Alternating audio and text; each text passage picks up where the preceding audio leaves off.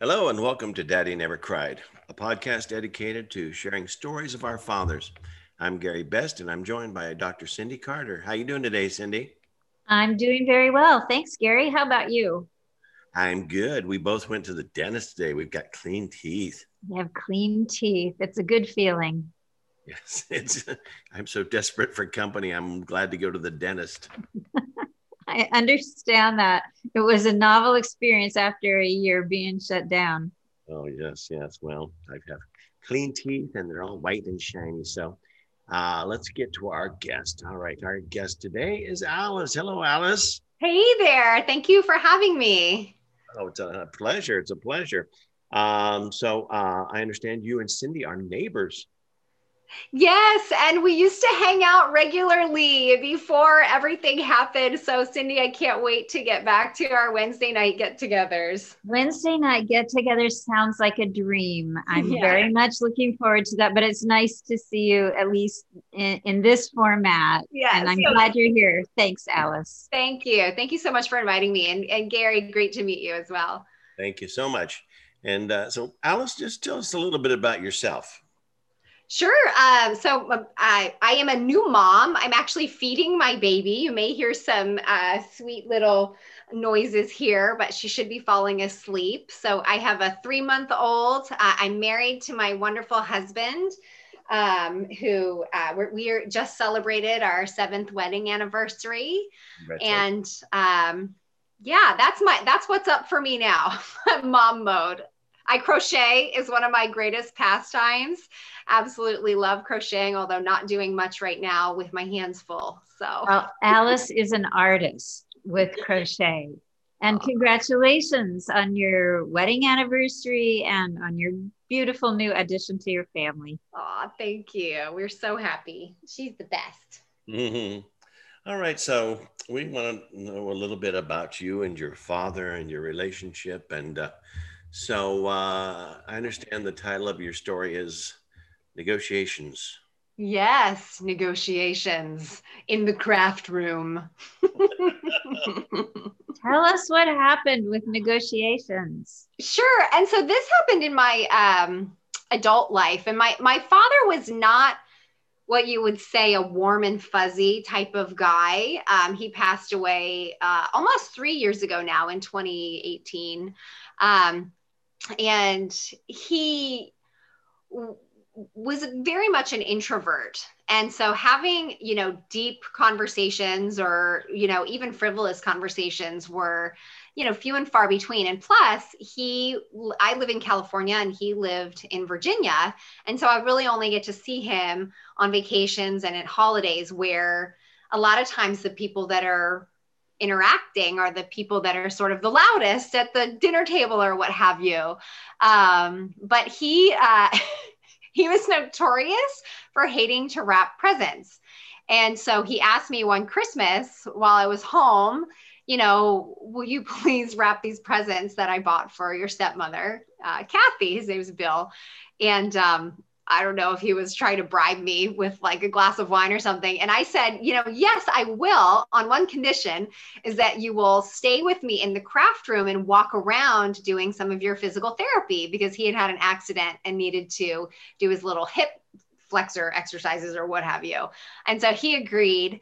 And I don't know why, but that, you know, half an hour or an hour of you know me wrapping presents and him walking around turned into me sort of interviewing him about his life. And i asked him you know how he met my mother which i knew the story but i'd never heard him really talk about it from his perspective. And sort of a, a prelude to that was him having this unexpected story that he shared with me about going to college and being in high school. And my father was brilliant, like Mensa brilliant. He was not in Mensa, but he could have been. He was like invited. I don't even know what you do to get in, but he could have gotten in, um, which led to some of his social anxiety. But, you know, as a child and a teenager and a college student, sometimes the smartest kids aren't the coolest. and so he had shared with me, you know, he was really bullied uh, and just kind of shared some of the pain that he had gone through you know, as a high school student and then as a college student. And so one of the things he did in college, because he didn't have a lot of friends, was he would bike down to the local farm. He went to a school in Farmville, Virginia. It's a real place uh, called Hampden Sydney. Very yeah. well named. Yeah. And so my grandmother, my mother's mom, had a farm and uh, she would sell dinner, like have, you know, the the students of the college come over and they could buy dinner for like a dollar or 50 cents or whatever it was. And that's how he met my mother when he was in college and she was a, a little bit younger than he was. But just having that conversation about, you know, knowing that he didn't have, he didn't even have friends at college to go to dinner with was like heartbreaking, yet kind of beautiful at the same time for him to be able to share that with me and have that empathy of like, wow, okay, maybe this is why, you know, me with my loud, outgoing, you know, just out there personality, it's like, we didn't really mesh that well, well, you know, and we didn't have a lot of things to relate to, but I really, I, it mm, softened my heart in a big way having that conversation with him. It was really beautiful. Do you think your relationship changed that day? Were you? Oh, 100%. Oh, really? Yeah. Alice, when when you invited him, oh well, he actually invited you to come help wrap the presents. But when you offered to do that, if he performed this physical therapy set of exercises, in a way, it sounds like you became the parent. Ah, yeah, sort of. And I think you're that's so funny you say that because for sure, as my father aged and um, he retired from work, he sort of like he used to be so diligent at work and he was such a diligent student.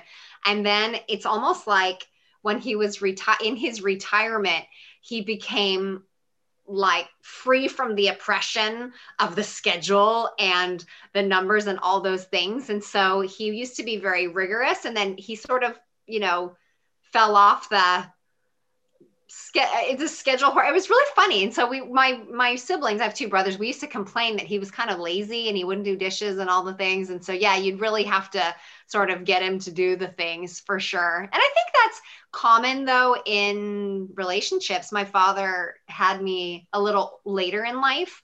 Um, so he was probably a good fifth. Math is hard okay? Remember i didn't get the mensa genes. Take your time take your time. We'll say fifth older than me, years older than me. so, um, you know, he was significantly older than me at that time. And um, yeah, he was not a fan of doing his physical therapy. And so, you know, you'd have to trick him into having fun while doing it. In some so, ways, in some ways, uh, your father was a different father to you than he was to your siblings because of the age difference. Would you say mm-hmm. that? Yeah, definitely. They're eight and 10 years older than me. So they got a different experience. And I lived with my mom. So, you know, I was referring to my stepmom, whose presents I was wrapping that evening. And she's been my stepmother for 35 years, and I'm 42. Mm-hmm. So, uh, you know, my mother was, uh, I lived with my mother for many, many years, and my relationship with my stepmother didn't really blossom until we were adults, just because I didn't spend that much time with them, just more on weekends and things like that. Mm-hmm. So your mother and father uh, separated when you were fairly young? Yep, two years old. Yeah. So you didn't spend a lot of time with your dad when you were young? Not that much. Every other weekend, and then a month or a few weeks every summer. Yeah. Did he try to make up for lost time when he had you every other weekend and treat you to a lot of ice cream and balloons and stuff? I would say he did his best to connect with me by attempting to introduce me to things that he enjoyed. like, like what? Uh, my father was a, an exceptional photographer um, and had a dark room always. And that was fun, uh, you know, for a minute. Um, but you know, it wasn't really my bag. Like take being patient and taking photographs. I liked being in the dark room and smelling the chemicals. You know, that was interesting and like being under the red light. But you know, stuff like that. And, um, you know, he loved to be in nature, hiking or walking. And I could not have been more bored. Like, I wanted to do my hair and I was a funky kid. Like, I wanted him to like take me to the mall and like get me combat boots and like that pink hair dye or whatever. And the mall was the last place that he wanted to go. But he did try. He did try. But I wasn't necessarily the easiest person to connect with either because I have a very large personality. You're, really describing the differences between an introvert, your dad, and your extroverted life. Mm-hmm. And even so, you found some ways to connect. And and it sounds like, if I'm hearing you right, over the years there was always a thread of love running through your relationship. Does Absolutely, that- yeah. yeah. And respect. That was the one thing too that I think we really well, I was a wild child. I left home as soon as I could. Um, you know, I lived in the big city of Washington, D.C., and raked up a bunch of parking tickets that I think they had to pay. I was like a thousand dollars worth of parking tickets that they had to pay off and like, you know, make me work for. And uh, I was, I was just wild. And um, I just grew out of being wild and I turned into a professional and became very successful at my job. And, um, you know, every time I would see them, I would vacation with them and things. Uh, I would be working and doing business calls, and he would frequently just after I would hang up the phone, he would just, you know, say how proud he was of me and how impressed, you know, he's like, things that you can do are things that I could never do. Managing people and shifting people's perspective, you know, because I uh, can be a fixer of interpersonal problems and um, he shies away from interpersonal problems and conflict and things like that while i thrive in that type of environment but you know i certainly couldn't write a software program if my life depended on it. So he he he would mention that quite frequently in, a, in my adult life which was really nice. So after your your uh, gift wrapping uh, negotiation you you your your relationship uh, changed a little bit. You were uh, and and how many years did he live after that i would say another two to three. So not very many to be honest but what i recognized during that time is that i was just having very targeted questions. Very specific. How did this happen? What happened there? So i had to be very curious and then it, we were also one-on-one.